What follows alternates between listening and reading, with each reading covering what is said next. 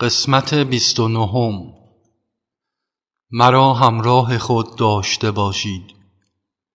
من از نفستان به شما نزدیکترم مرا به یاد داشته باشید و من با شما هستم و عشقم شما را هدایت خواهد کرد.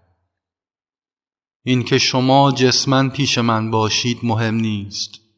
آنچه مهم است بودن من با شماست. بنابراین همیشه مرا همراه خود داشته باشید.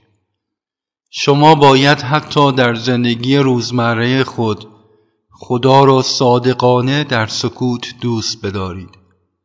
در هنگام خوردن، نوشیدن، صحبت و انجام تمام وظایف می توانید به طور مدام بدون اینکه کسی بفهمد به خدا عشق بورزید.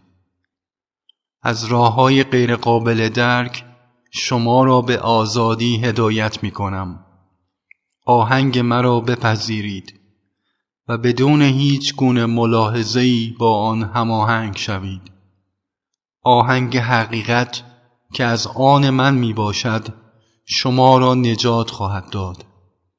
دریچه دل شما را باز خواهد ساخت و عشق جدید به شما خواهد بخشید.